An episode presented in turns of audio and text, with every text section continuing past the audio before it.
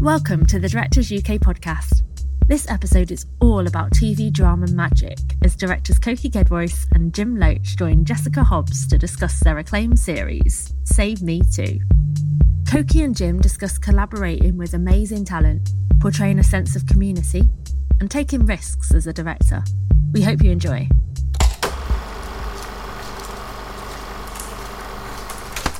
Hi, everybody. Welcome, Coky. Welcome, Jim. Um, first off, massive congratulations on this extraordinary show. I was completely blown away by both series. Um, I uh, wanted to just introduce Coky to people who don't know her. One of her most uh, recent films is How to Build a, Build a Girl, which uh, won the FIPRESCI Award at Toronto. It's on Amazon Prime. Please go and watch it. She's also directed uh, The Killing, uh, The Hour, Harlots, many, many other things, as long and, and, uh, and other feature films as well. Jim Loach is an extraordinary director uh, who directed Oranges and Sunshine, a very beautiful film. Again, please check it out if you haven't seen it. Uh, Tin Star, Deep Water, uh, Victoria, um, and, I, and a, I believe an American film called a, a, Measure of a Man, or has that changed its name to American Summer? Uh, well, it was called American Summer in, in this country, but I was we we we knew it as Measure of a Man. But you know how when distributors get involved, things yeah. change sometimes. exactly. Well, look, thank you both for taking part. Um, it's really wonderful that you are, and it's lovely for the members to be able to um, put faces to names. Um, and what we'd really like to discuss with you is your experience of making Save Me Too. Um, I wondered if we could start with um, perhaps jumping right in with what it's like to come on to a, an established series, which obviously has a very strong world and voice, uh, and what that was like for both of you. What made you choose to do the show? Jim, you go first because you were the first director. Okay, I'll, I'll try and go first. Um, well, um, you know, like I'm sure lots of people here tonight listening, you know, will experience. You know, I, I was walking along Oxford Street, minding my own business, and um, my agent called and said, you know, that he, the, the script was in and would like like to read it. And I'd already known the show because I was in, I'd, I'd, watched it in America and loved, absolutely loved it, really loved it. And um, so we all know that feeling of you sort of minding your own business and then suddenly someone says, would you like to win a million pounds? And you're like, well, yeah, you know. And uh, then obviously went for some meetings. Obviously, then didn't hear anything for a few months. Um, and um, the reason I loved it was, um, I think, well, Lennie's writing. To be honest with you, I mean, it's like it's such an obvious answer, but um, the, the the the the the characters he wrote and and and their fundamental dilemmas and the, the community of people that of of people that he he wrote about and I just straight away in in his writing just loved his his um, detail and and empathy and and care and humanity and all all of those things really. And that's kind of why I wanted to do it really. Yeah I think it was yeah it was the same for me really Jim. I mean I mm. I sort of was coming in obviously second director on second season. Um, so there's a certain amount of like um, eating humble pie and going actually i can't come in and rock any boats. And actually it's a show i really love like jim said. And um, and also there's jim in front of me making his mark as well. So it's quite you know it's quite a sort of delicate position to be in. But i've done it quite a lot in america and i really like being you know i like being in in the team. I just like I like using muscle, that director's muscle, in a way without the sort of um, the sort of huge stress of setting up a, a new show and the, the, huge responsibility, if you like. So, so I I felt like Jim that you know it was like an, an enormous gift to do this, this show because I I saw I saw season one. I really really loved it. I thought it was incredibly um, incredibly unusual actually it just struck me as really, really original. It's the it's the most subjective storytelling I've ever come across. You know, he he writes literally from the sort of heart and the solar plexus, and he just writes this forward, linear, unswerving, singular vision of Len, of Nelly Rowe, and you have to sort of come on board that journey you know, at your peril and you can't jump off it. And and that's what really honestly just grabbed me. I just I was so excited about that that sort of POV, shooting that POV really. That's and and honestly, hats off to you both. It's wonderful, and to Nick who did the first series as well, because I thought it was yeah. a beautiful setup. And you, you've what I love is I can see both your individual voices in the show, but the show has this kind of such a strong life of its own yeah. that I, I think it kind of sustains that.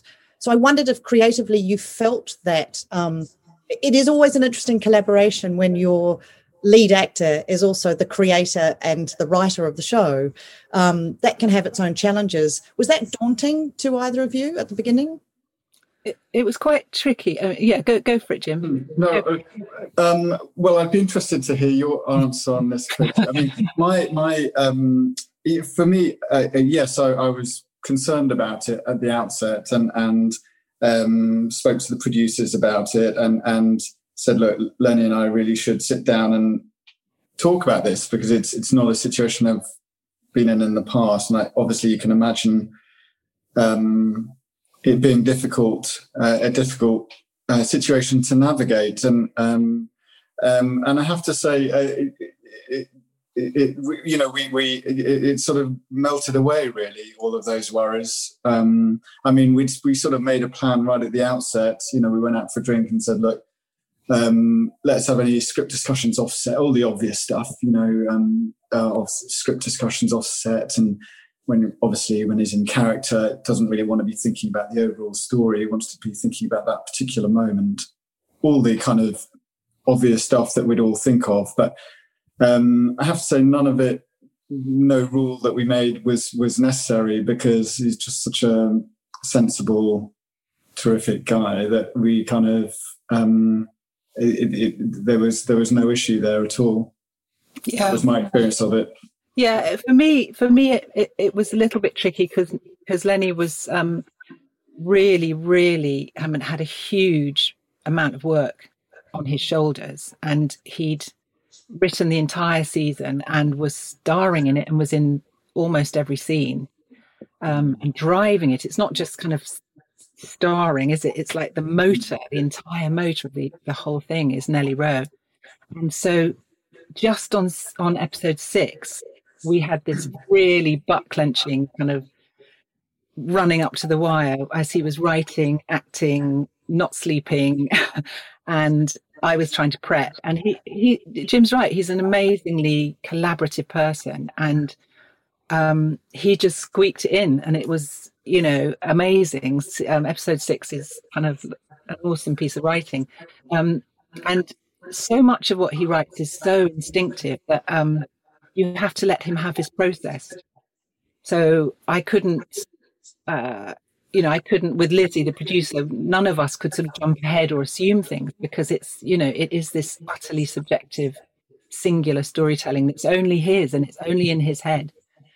Um, but but um, Jim's right. I remember Nelly. Um, sorry, I always muddle their names. Lennie said to me that as Nelly on set, he is an actor. He he's going to take direction from me, and once we're on the set, I'm I'm running it. So he never kind of.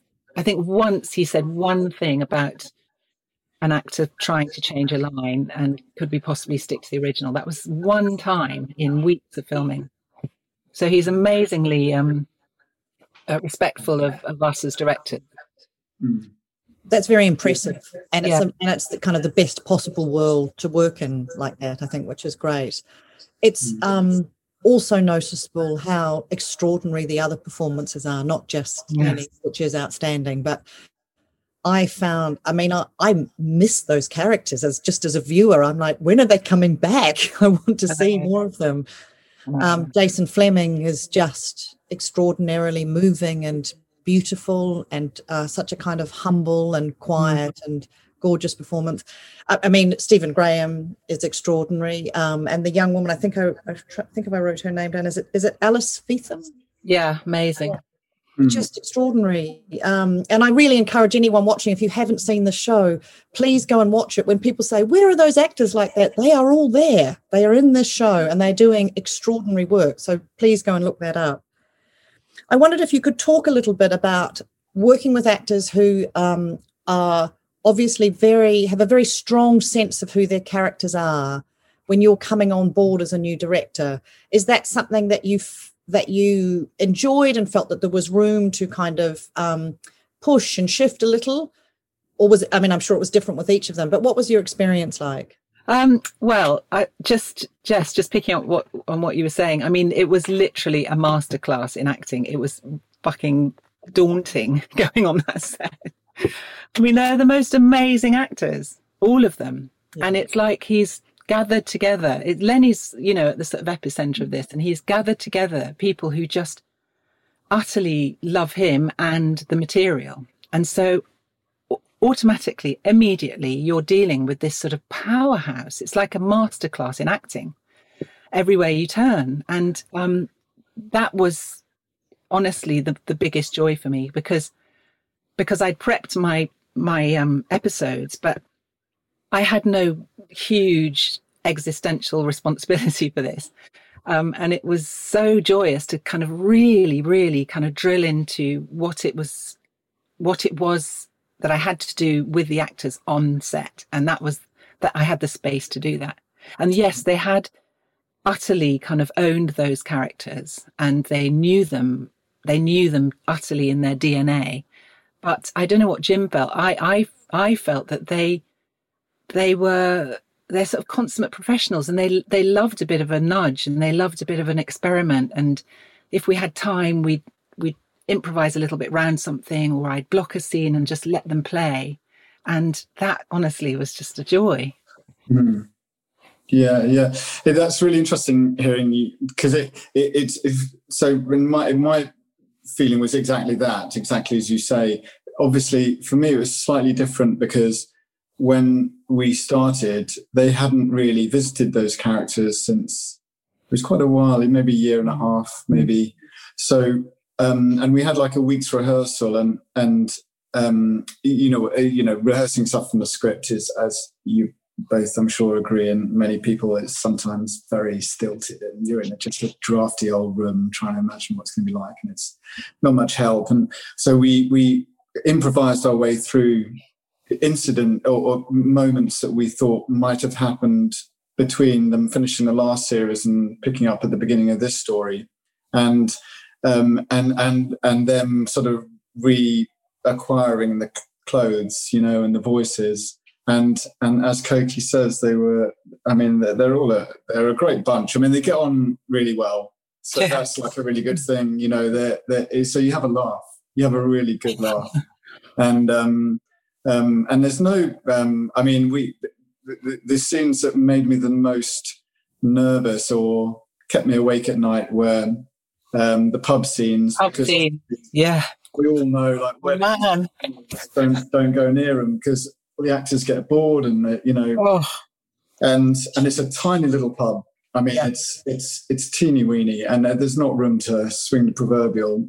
And uh, obviously, as we all know, you know, get the camera in and da da da, and um, but and also just the nature of uh, uh, you know as everyone knows you know i mean a way to get through that might be to isolate all the little moments and then you can just bring people in and then send them off and um but it, of course even if we, you wanted to do that the nature of the scenes wasn't that it was sort of um a very communal that's the whole point community everybody chipping in on everyone's conversations and mm so there was no way, there was no easy way through. At the start of every day, I just said, look, I, I can't sugarcoat this. We're all here for the whole day. So we're just going to have to rub along and, um, you know, and get along. And, uh, and, and they're brilliant in that, you know, so. They were super daunting, those um, pub scenes. Yeah. because he because he as jim says they, they kind of you know the characters finish each other's sentences and collide over each other and um, mm and also there's a sort of i mean i that's what i loved about it there's such a freedom in in how you block all the scenes and how you catch moments and you know quite often what you need to be looking at is not the person talking obviously but the stuff that's going on around and behind and mm. and just being free and alert to catch it all was really really complicated i mean it was some of the mm. most difficult stuff i've ever directed actually just to, to sort of yeah to catch the right flavor yeah yeah and, it is, it's complex because it, it's it's complex because it it when it works it looks easy doesn't it yeah, i mean yeah. we all know it we we've all been there and it it, it looks easy but yeah. it's the hardest thing. God it's the hardest thing. Yeah. It really is. And also you're trying to tell you know there's a there's a thriller a mystery at the heart of yeah. it so you're also trying to keep all of those threads in the air. Yeah. was, was the was the writing um incredibly detailed? Say say for example you know one person picking up someone else's sentence or was that something that you were or did you kind of meld that into the way you were choreographing and working with the actors on set particularly in those you know very challenging pub scenes I found, I mean, I found that actually it was quite. Um, he was very clear about what he wanted. Jim, did you did you find that in terms of overlaps and and and very specific? He's got a vernacular, yeah. you know, Lennie. Is that the right way of explaining it? He's got his own f- flavor of language and ways of that characters kind of mm. express themselves, and all very different. And and it was so specific, you know, Jess. I I, I felt really respectful of the text so even yeah. though you have this really, really kind of free, sort of seemingly free, wheeling, overlappy, kind of unstructured scene, com, you know, composite scene, I, I felt really quite strict about keeping to Lennie's mm. writing wherever possible. Yeah, no, I had the same experience. It was, it's, it was really quite precise in the script, but mm. and normally that would make you nervous, but with with Lennie, I, I have to say it didn't, and and we did a bit of a little bit of improvisation around it, but as Coky says, it was it was quite precise and mm. and it was not a quick read the script. I have to say because quite often people would be answering questions from two or three speeches ago, yeah. you know, and written in the and you'd be like, yeah, yeah, yeah. What, what what the fuck's going on? Yeah, and um and and and the overlaps are written in a very particular way and and, and in a way you, you can never totally replicate that in real life can you? But the sense of it yeah it was pretty precise um, and and and as coky says i mean lennie's dialogue really was great i have to say. It's and, and uh, you know so in that sense it was very you know there, there weren't any days where i went in where i thought yikes we're going to have to dig something out here because this, oh. this fundamentally doesn't you know yeah. we've, we've got some holes below the waterline on this scene that kind of feeling. I didn't i was didn't we didn't i didn't ever have that feeling. I always felt this i love this scene. It works really well. The dialogue really works. Yeah. you know so it was There's nice poetry in his writing. He's really poetic and you know he's what i loved as well was how utterly unjudgmental he is yep. about his characters and so we mm-hmm. as an audience and we as filmmakers you know we're never we're never judging anyone they're just it's and it's such a melting pot it's such a melting pot of the messiest human beings in a in a corner of london. Millwall to be precise was where we shot it but you know it's it's it, but there's a poetry and there's a sort of hmm. dignity to it it's there's, just, such a, there's such a warmth of community yeah. and joy and a complexity mm. um, yeah. that I think you know it, it's. I mean, I, I, know it won the RTS award for best drama as it should, and got nominated for BAFTAs as it should. And I hope the second series goes on to be recognised even more because I think it's a it's an exceptional piece of work um, in terms of showing a particular um, part of London and in a very it's, it's it's exactly what you it reminded me of um, uh, you know, just kind of early Shane Meadows work in the same sense that I yeah. really got the world I was in and I felt very safe with it. I thought everyone here knows exactly what they're doing, but the respect and the humanity given to every single person, mm. even those people who were playing, you know, very challenging characters for us to relate yeah. to, I thought was extraordinary. Yeah, there's no there's no kind of um, prurience, there's no voyeurism, there's no poverty porn, there's none of that. There's no there's no kind of like I don't know. I just didn't feel it was stereotyped either in any way. So people, so you know, you're on a you're on a grim and so-called grim and gritty estate, but actually it's kind of full of joy and in interesting stuff. And there are yeah, there are difficult things that happen in the story, but it's there's a beauty to it, and there's a yeah. magic realism to it. I don't know. He's mm. he's he's got a well, you know, we all we all did it together. The light that you guys got, the the times of day that you shot some of those scenes, and the fact that you got them within those times of day, because you can, as a as a viewer who directs, you can kind of go, that light is really going now. yeah, yes, you, but, but you got it, and it's it's it's it's incredibly. It feel the veracity of it. You feel like you forget that you're watching a show. And I think that's the real kind of transcendent magic of this particular piece. You just feel like you're allowed to be an observer in a community that welcomes you and you kind of sit in the corner and, and look at it as an audience member. And that to me transcended even what it was about. Um, mm. Even though what it's about is is is also incredibly important. Mm. Yeah, yeah, I mean, it it it, it was um, times of day shooting outside is always a big thing, isn't it?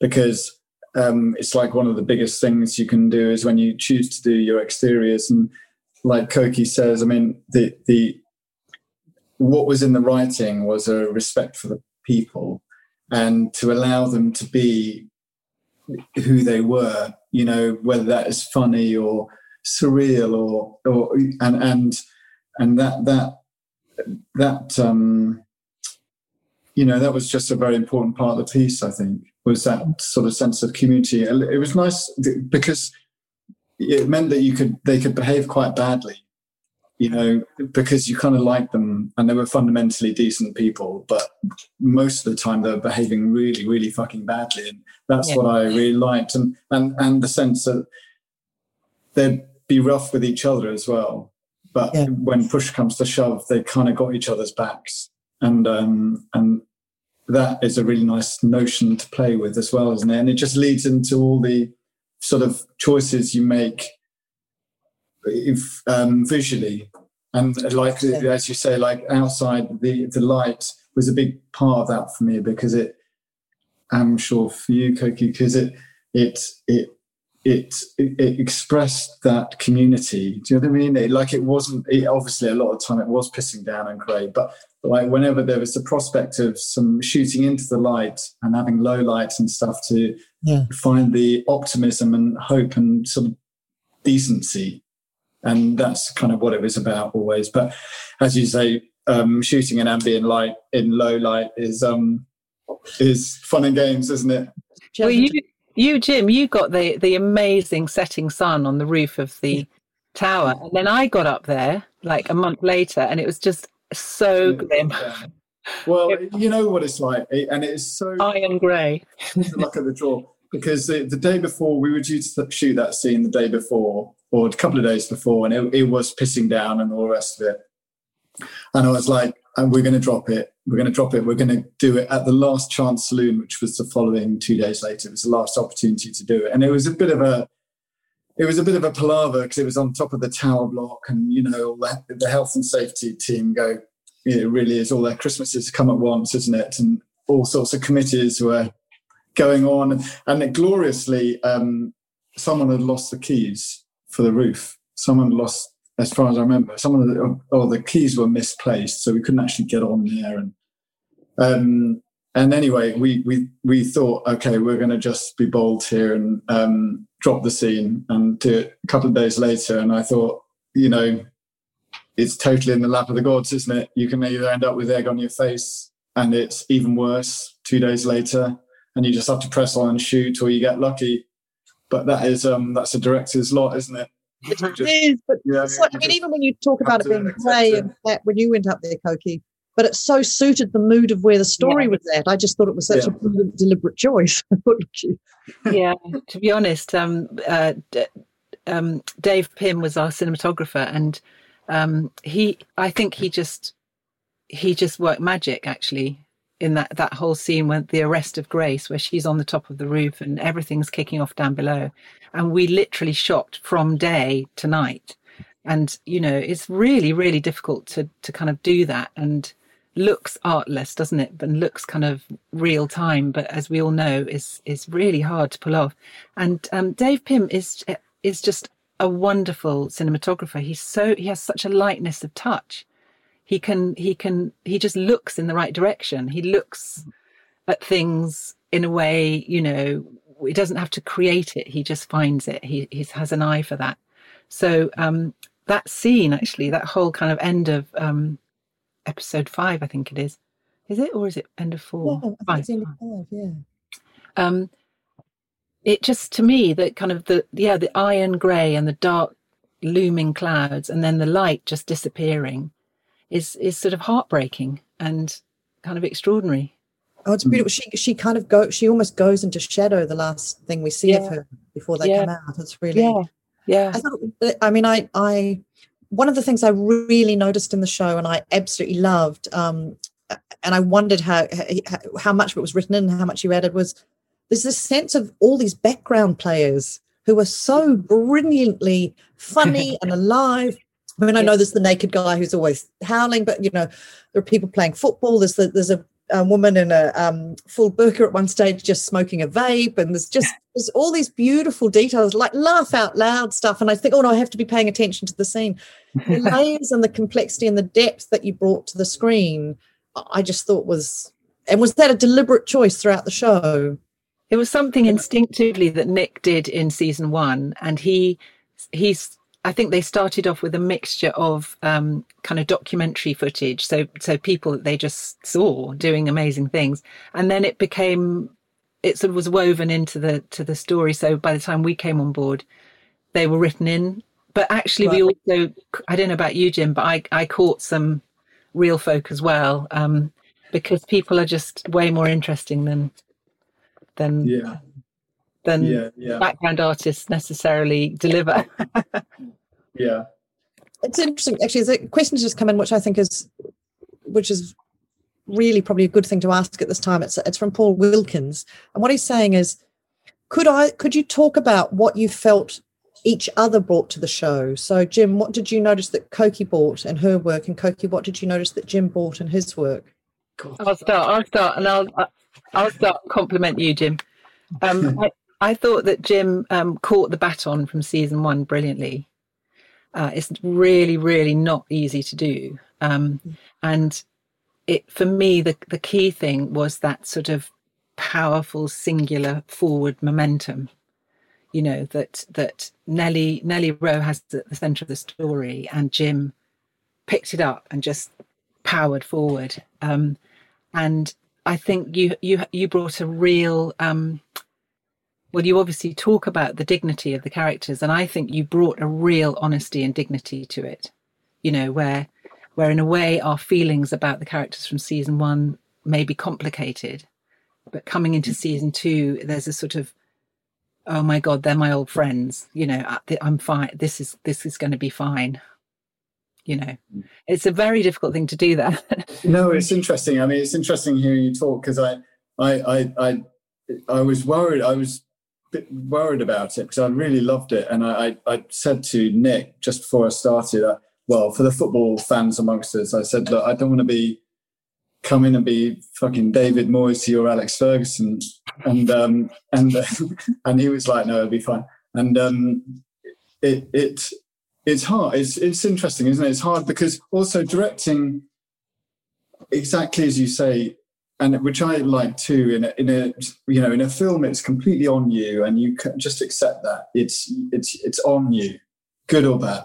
And in in something like this, you're much more obviously part of a team, and you you you're doing it because you you like it. You know, we I we we I, I loved what Nick had done in the first season and you sort of want to honor that and be truthful to that. But at the same time, you can't help but do it. It has to come from the gut as well, doesn't it? I mean, you can't sort of pretend something you're not. Do you know what I mean? You, yeah. It, it, it, has to be in you, and and you have to go with your yeah. instincts and your feelings about it, and and hope the two sort of coincide. And and I feel actually because I think as the season went on, I think um, what really emerged was a, a, the, the, the thriller part of the story really came to the fore, and and it, it, the energy sort of really sort of picked up, and I, that's what I, I, really admired, and I really admired the way that it could do that, which is partly obviously Lennie's writing and then what Coky did. It it can do lots of.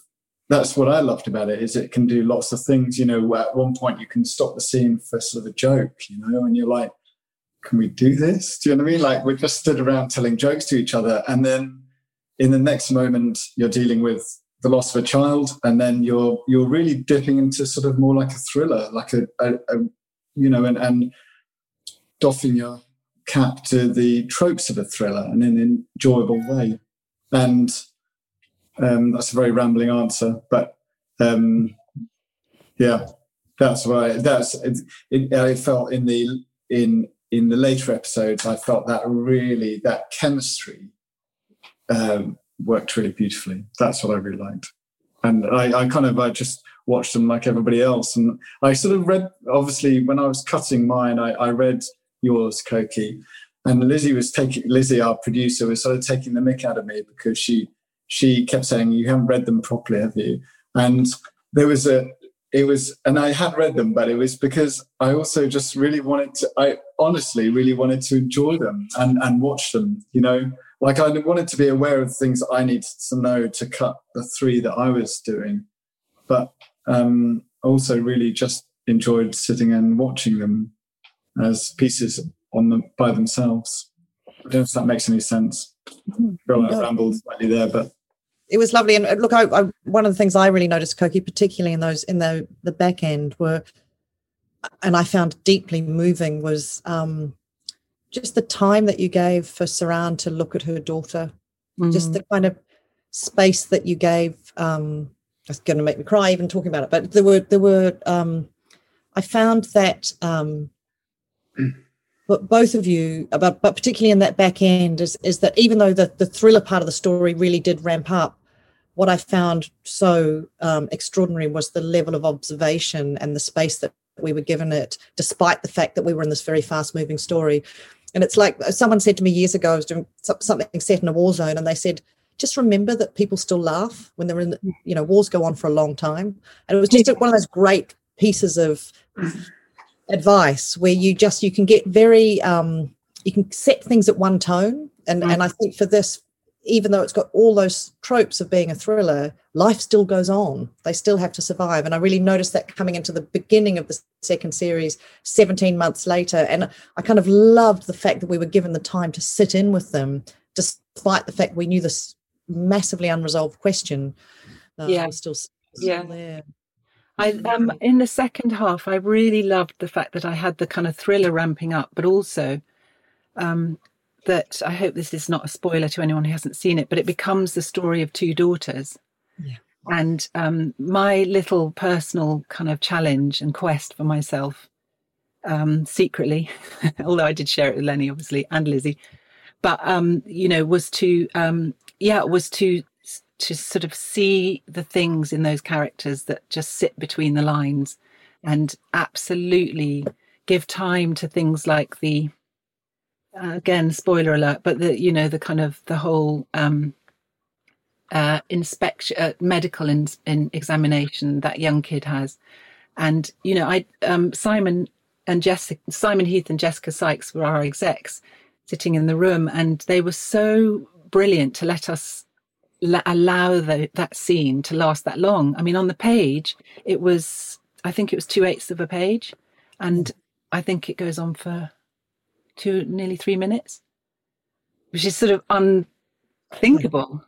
And they said, yeah, you, you know, we fought hard for it. And they, they said, yeah, it, it, it, it warrants this time on screen. So you're absolutely right, Jess. It's kind of like that, that keeping your thriller kind of balls in the air, but also allowing the humanity to be really, really utterly painful and utterly joyous in the way that the writing is is telling me, you know. Yeah. And oh, just yeah, the complexity of all of that was was mm. so amazing. Um, do you think there is? Um, I mean, obviously, did you both talk to Nick, who did the first series? I didn't. No, I didn't. I no. I I felt too humble. I, I mean, I noticed what I thought was lovely I was, when I was looking at that because you started in documentary too, Jim, didn't you? And so did Nick. I think he started in news as an editor, or um, and I mm. and I I thought the, those eyes that were coming in. I thought it was such an interesting choice on Lennie's part and on and on um, the part of World mm. Productions and the people who were choosing directors for the show. I thought it was yeah great care and great respect taken as to who would be right to fill those shoes. I think. Mm. I mean, the thing about um, documentary, the, the great thing it well, the thing that I took from it that I, I find really useful is the discipline that um, obviously in documentary only is going to happen once, you know, and you can't do it again. And so you either get it or you don't. And um, and for me personally, I, I find that a very useful. That, that's the, the the thing that I take from it that I find useful in drama is is you know like we we can easily can't we have a, a feeling that where you just do it again you just have another do another take and it it'll you know it's it's replicable if i can say that yeah. word and um obviously in documentary it's not and and and I, I kind of don't like that feeling. I like to think every every time you do it, it it's just its own thing, and it, it, may be better or worse, or but it's going to be different. And so um, that's what I took from documentaries. That and and a long time sitting in a little van with no prospect of lunch. What was it like for you then when you got so you had that time on set and in fact one um, one of the um, Adam Young was just asking whether Lennie weighed in with notes or thoughts in regard to directing certain scenes. But for, I think from what you've both said he really kind of let you lead that and let you do that. What was it like though then when you got into the edit? Because that's a, that's a, a, you know as a director that's a new stage of nervousness of were you did you feel you were given quite quite a lot of time to um, get to a cut where you felt comfortable with it before you then invited him and the others in? Were you given yeah. space? Yeah, I mean, my my episodes, from what I remember, um, were very long. Like we had a lot of stuff, um, and yeah, they were a good twenty minutes, thirty minutes over. I think the the required running time. So straight away, you've got a lot of choices to make, and um, but but um, yeah, we we honestly we I mean it, it sounds like we're just sort of um, saying it, you know, because being polite, but I have to say genuinely, um, it was uh, it, um, it, we we sort of found it in the edit in a very collaborative way with no worries at all, and it it, it would just sort of get better and better, and um, and we had some stuff that we. did you? Oh yeah, we had. We had some, yeah, yeah, yeah. I, I remember you, there's always some things you lose, aren't there, that you think, oh, but I, I don't, I, I, yeah, I'm never that fussed about cutting stuff out. To be honest, I quite like it. No, and I, I mean, I, I really like kind of um, sort of creative tussles. I like, I like the getting stuck in and just and everyone arguing their corner and arguing quite fiercely for something. I think then, you know, you sweat it out, don't you? And you know, actually, well, these things are the things that are going to survive. And mm. um, especially with episode four, we had quite tricky thriller things, thriller beats to actually nail. And quite a lot of the discussions were was about that really it was just like you know it, it is quite a complicated weaving mm. narrative through the center of it, you know, and um, touching base on things that had happened even in season one that hadn't been revisited at all in Jim's block, which we had to then pick up. And so, yeah, there was some, yeah, some kind of tricky, tricky moments. And and Lennie was rewriting some things for ADR, you know, that just so that we absolutely made sure the audience was on side and knew what we were talking about at certain moment. But um, but yeah, Jim, yeah, you're right. Yeah. It's it's joyous ultimately always because it's like it's a great show and it's all good material. Mm-hmm. um this questions coming through from people if that's this is fantastic too guys. Thank you very much. Um okay. uh, emily james is asking um, if you could just talk a little bit about perhaps some of your pre-prep you know your pre-shooting prep and how much you might have had before you came set. And i th- you know did you storyboard? How much did you kind of tr- have a real plan of what you wanted to do or say for example in the pub you know you're, you're both very experienced so i imagine that you you have plans that you're then able to throw away because you can run with things on the day but if you could just talk a little bit about that Jim? Um, well, I, I, I don't. I mean, I didn't storyboard anything on this. I, I sometimes I do, but I mean, maybe for an action sequence or stuff like that. Obviously, sometimes storyboards are useful, aren't they? But I, most of the time, I find them really freaking pointless, to be honest with you. And that, like, they're, you know, really, I mean, so definitely not on this. I mean, uh, but I just, I, I, I kind of know the sequence I want to shoot, to be honest with you, in a, in a very, very clear way uh, in my own head. And I usually have it written down in a sketch. And I see it in my own head, you know, really clearly. And then, and then, as as Coky says, you know, so Dave Pym, the, our DOP, um, would just sort of we would talk through certainly where the first shot would be, where the widest shot would be, what principally, which way we're looking, you know, really basic stuff, how what the sequence, what the kind of for me, I'm not going to ramble too much. For me, like the really crucial thing is um, what is ultimately what is the key thing we need in each scene. Do you know what I mean? What what is what's it about, and what is the moment that we're trying to get, and whatever else happens, what what's that? And um, so, yeah. So I, I kind of, I, yeah, sort of, it, it just is in my head really, and then and then as you say, it changes a lot on the day too. But weirdly, not quite often not that much in a way. Then it's sort of just a Machiavellian way to make sure that no one ever thinks that you're shooting what's in your head. But it's just, it's what's there on the day. Do you know what I mean? But. so for the actors, sometimes it's good to do that. Yeah. Well, you know, I mean, I'm being facetious in a way. I mean, obviously, you do what happens on the day, but you, you, you have the sequence in your head for sure. Of course. Yeah. And Coky, how do you work, or how did you work on this? So I I storyboard everything. I'm the opposite to Jim. I, I, that's how, that's my process. I have to sit with any project I do, however kind of verite it is, and however loose and mobile and instinctive it is. I sit um, in this in this shed, which is the size of a queen size bed, my office, and I um, I I have to go through this horrendous process of drawing it because it's my way of sitting and visualizing everything. And I know how tired I get on set, and I know how knackered I am by the time we're sort of filming the last days on the last episode.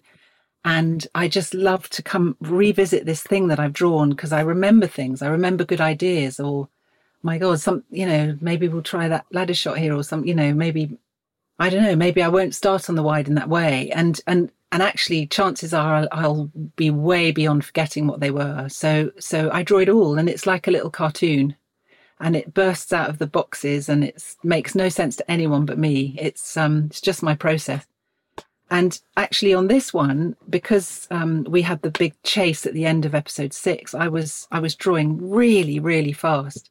And it's it was so freeing because actually there was no time. I just had to like do it and not not kvetch over it and sweat over it. Um, and then yeah, Jim, absolutely. Then you get on set and you're free because you have it. You have it in your in your bones. Yeah, yeah. that's a really good point. Is that, that I I I completely get that. That that's I I the freedom comes from having it, however it is drawn or written yeah. or whatever it is. But the freedom comes from that bedrock of this is what I'm trying to because the, the fundamental thing for me is you sort of you need to know you, you, you when you see it. Do you know what I mean? You need to know when you're doing a shot that that oh that is the bit that I'm looking for because if you don't know what you're looking for, then you're absolutely screwed. So and also I find that's absolutely right. But also I find if I've drawn it, um, I'll also remember.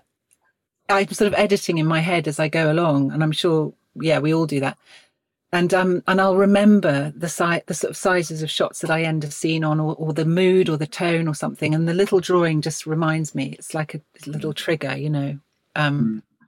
but it's but like a, it's not a net. yeah it's a safety net exactly. It's yeah. my it's my my my hard prep it happens in here.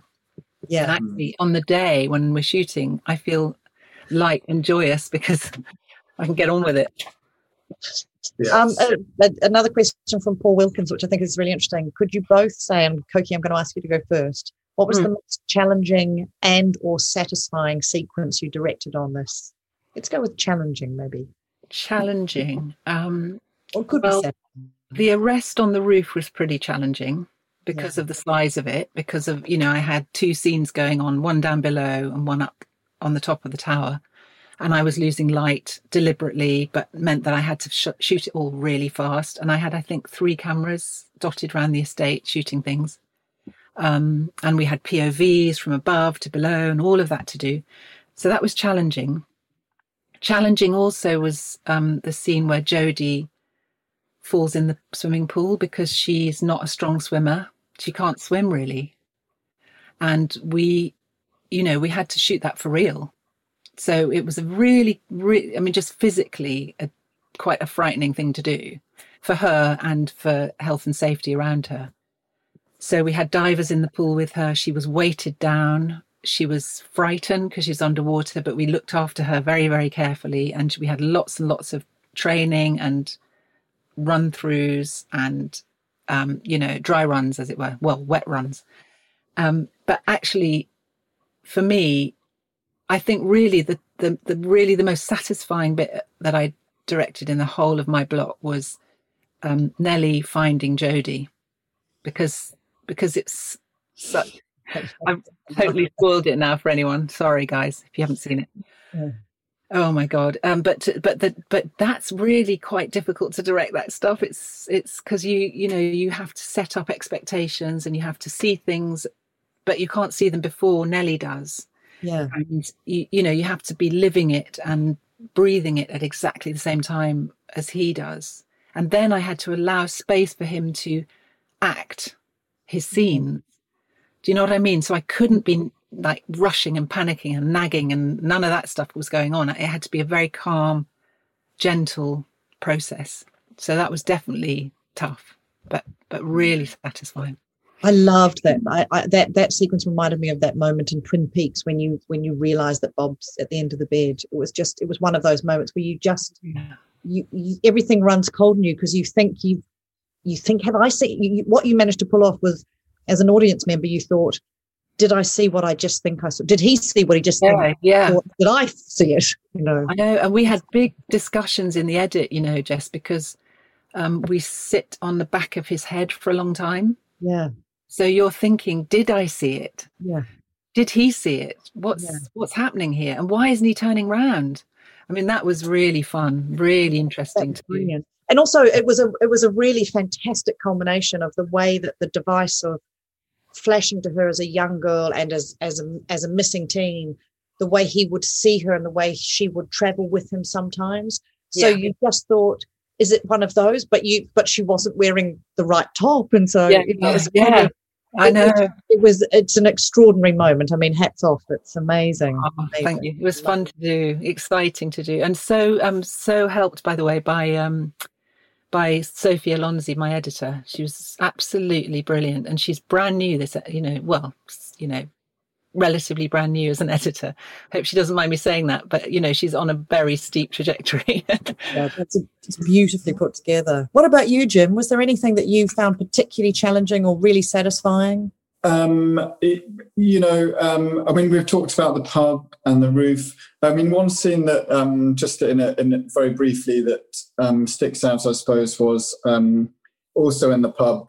Um, Lennie's character Nelly is is seeing in the earlier episodes is seeing visions of Jodie, who's obviously not really there, and we we talked about that we didn't want to always do that in cuts because obviously the obvious thing would be you know he sees her and you have a cutaway and and that. And and was there a way of doing it sort of in camera by moving the camera obviously?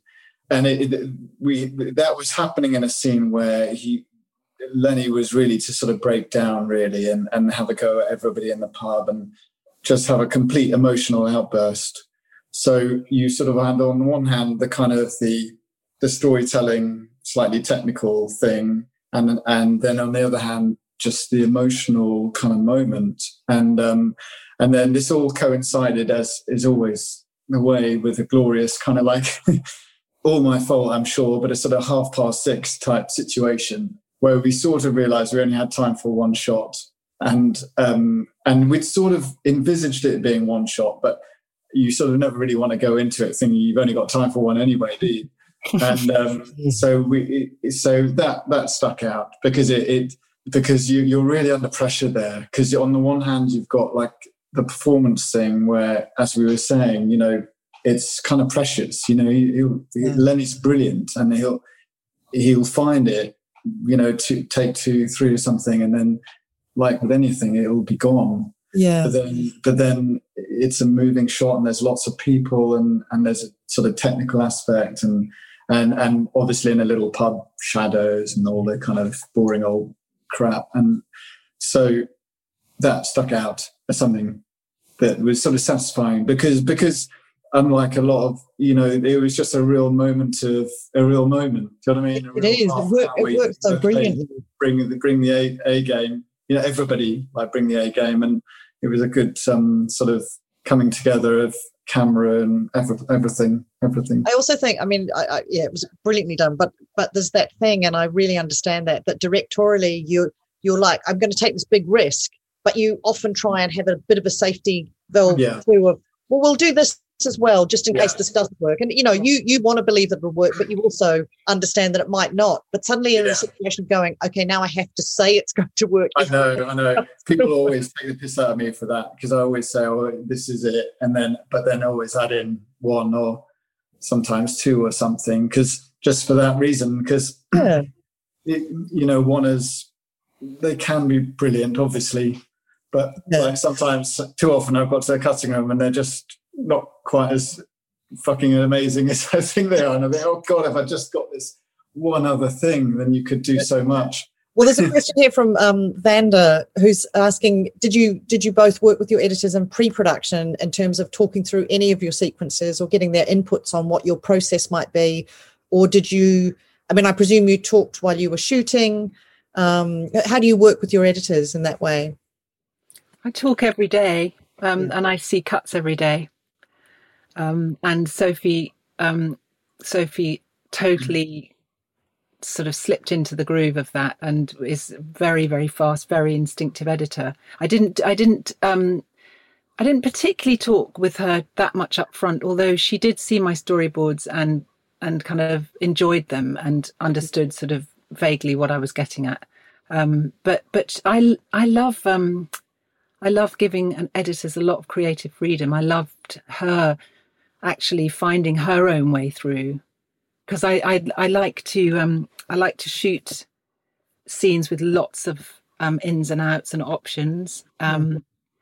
and I'm always really interested to see what an editor is sort of what what's attracting them and what you know what what's the momentum they're going for in this scene. And um I get bored really quickly so often um if I'm doing a developing shot I'll change it each time each take. Yeah and Sophie's just so brilliant. She just picked up on that and just loved it, loved all the variety. And um, and then I get in the room with her and we start sort of digging in together and I'll find things from the rushes that I really did want. Um, and she's kind of has strong views but is collaborative. Yeah. That, that's the biggest thing, isn't it? Yeah. It's good to have strong views though. I like to have a tussle. I like for an editor to say, no, I really, really think this works. Yeah um, because it's you know it, we're the, filmmaking's bigger than the sum of all of us, and it's so great to have a new sort of injection of energy at that I, point. Absolutely, and and and that that's not a criticism of what you've done. It's a it's a oh, it's building the muscle of what the possible. Just how far can we push this material? What could we yeah. do? If you shut yeah. down those voices coming in. You know, it's like any every note's a good note that you get in the edit. Even if you even if he takes you down a road that you don't end up going down, it's amazing what it can reveal to you. I think took a long it took me a long time to just understand that fully. You know. yeah, yeah, yeah. It's a it's a process. Yeah. Listen, thank you to both of you. It's just coming up to seven thirty. I'm just checking that there was was there anything else that you both oh there was one other thing i wanted to ask about because the use of music is so specific and rather beautiful in it, both the composite, the piano composition in particular, that's thematic throughout it, and yeah. then the use of contemporary music. Was that something that was both was that written in, or was it something that you both brought to it, or how did how did that kind of musicality come to it? Because it's a big part of your edit too. Yeah, the the the one so we the one that we used, um, obviously it was um, uh, stuff that had been written for the first season and and we just listened obviously, you know, it, it, it listened to everything that had been written, and that one piano piece seemed so. Yeah. I really loved that piano piece. I really loved it because it it and and and and then we we just saw well, we want to really delay it as long as possible so that when it comes in, um, you know, not to use music in any way as sort of a crutch, um, and and just to really delay it as because it, it for me it it told his emotional journey and and and we wanted to use it on a really where traditionally you would have had a sort of action score um, or su- supporting the thriller, you know, the and um, so that's how that came about, really. Um, yeah, but the storytelling is so robust, isn't it, Jim? That you can you can throw in a contemporary track, or you can throw in mm. like we had a brilliant Mazzy Star song in, in mm. there, you know, which we just chucked in and we got the rights to, and you know what I mean. There there are moments where his writing is so robust Yeah. Mm. they can handle it, which is which is great. They're singing that out there. Isn't that a karaoke number that they do? Is that the Mazzy Star? Mazzy Star for, for- in my block was um, when Jodie comes back home. Oh, that's right. That's right. But what's the there's a karaoke that they do too? I might have mixed that up. yeah, that's in uh, the karaoke's in episode one. It's um, uh, Macy Gray. And It's Oh, Macy that- Gray. That's right. It's Macy Gray and Mazzy Star. I'm Yeah. mixing I needed to my- lie down after that day. that was something to pull off. It was great. Mm. Well, listen, just Mm. huge congratulations to you both. It's a beautiful, beautiful series. But for everyone watching, if you haven't watched it, please go and watch it. Um, you're going to discover the work of two beautiful directors, an extraordinary writer, and the most amazing cast. So please, um, please go and do that. Someone saying, "How can I see it?" It's on Sky. If you're not a Sky, uh, if you don't have Sky, you can watch it on Now TV, um, which is a cheaper version. Sky's probably listening, but it is, and you can, as it might be a more affordable way to do it. Um, but that's that's the way you can access it at the moment.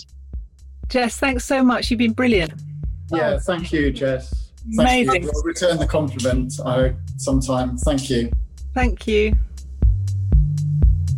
This podcast was recorded at a Directors UK member event. You can hear more episodes of the Directors UK podcast on iTunes, SoundCloud, Spotify, or your favourite podcatcher. Directors UK is a professional association for film and TV directors with over 7,500 members. Find out more about us at directors.uk.com.